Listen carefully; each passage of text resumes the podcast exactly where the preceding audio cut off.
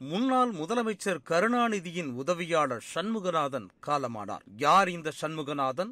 விவரிக்கிறது இந்த செய்தி தொகுப்பு. ஐம்பது ஆண்டுகளாக கருணாநிதியின் வலப்புறத்தில் உதவியாளராக பணியாற்றியவர்தான் சண்முகநாதன். கோபாலபுர இல்லம் முரசொலி அலுவலகம் அரசியல் மேடைகள் என கருணாநிதி செல்லும் அனைத்து இடங்களிலும் அவரோடு செல்லும் ஒரே நபர் இவர்தான். சண்முகநாதன் தன்னுடைய ஐம்பது ஆண்டு பணியில் இரண்டு முறை கோபித்துக் கொண்டு வெளியேறி மீண்டும் கருணாநிதியிடம் சேர்ந்திருக்கிறார். அவரின் பிரிவு தன்னை மிகவும் பாதித்ததாக கருணாநிதி தனக்கு நெருக்கமானவர்களிடம் கூறி வருத்தமும் பட்டிருக்கிறார். சண்முகநாதனை கருணாநிதி எப்படி இந்த பணிக்கு அழைத்துக் கொண்டார் என்பதை அவரே ஒருமுறை தெரிவித்திருந்தார். கடந்த இரண்டாயிரத்தி பதினான்காம் ஆண்டு சண்முகநாதனின் இல்ல திருமண விழாவில் திமுக தலைவர் கருணாநிதி கலந்து கொண்டிருக்கிறார். அப்போது மேடையில் பேசிய அவர் இந்த ருசிகரமான தகவலையும் வெளியிட்டிருக்கிறார். அந்த விழாவில் கருணாநிதி பேசும்போது முன்பெல்லாம் பேராசிரியர் என் போன்றோரின் பேச்சுக்களை உடனுக்குடன் பதிவு செய்து எழுதி மேலிடத்திற்கு அனுப்பும் பணியை காவல்துறையின் துப்பறியும் பிரிவினர் மேற்கொள்வர். அப்படி பதிவு செய்த பேச்சுக்களை வைத்து வழக்கும் போடுவார்கள். அப்படித்தான் ஒருமுறை என்னுடைய பேச்சு குறித்து வழக்கு பதிவு செய்யப்பட்டது. வழக்கு போடும் அளவிற்கு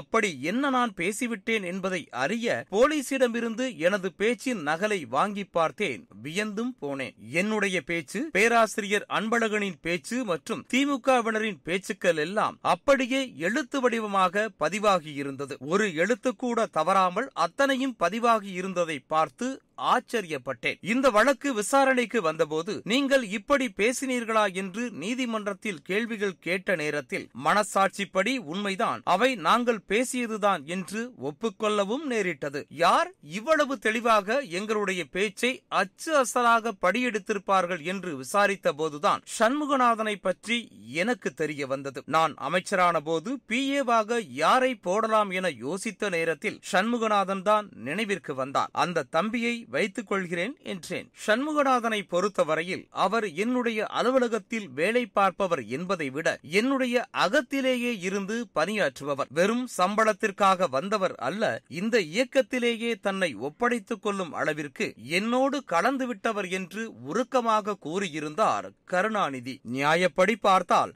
சண்முகநாதனின் மீது கருணாநிதிக்கு கோபம்தான் வந்திருக்க வேண்டும். முதல் முறையாக கலைஞர் உங்களை அழைத்து வரச் சொன்னார் என்று சண்முகநாதனை நிர்வாகிகள் அழைத்தபோது கூட அவருக்கும் இப்படித்தான் தோன்றியிருக்கும். ஆனால் அவரின் எழுத்து வடிவத்தை கண்டு அவரையே தன்னுடைய உதவியாளராக மாற்றிக்கொண்டார் கருணாநிதி. அத்தகைய உறவு கொண்டிருந்த கலைஞரின் பிரிவால் வாடிய சண்முகநாதன் உடல்நலக்குறைவால் சிகிச்சை பெற்று வந்தார். இந்த நிலையில் அவருடைய உயிர் இன்று பிரிந்திருக்கிறது. அவரின் உடலுக்கு முதலமைச்சர் மு ஸ்டாலின் ஸ்டாலின் மற்றும் திமுகவின் மூத்த தலைவர்களும் இரங்கலை தெரிவித்து வருகின்றனர்.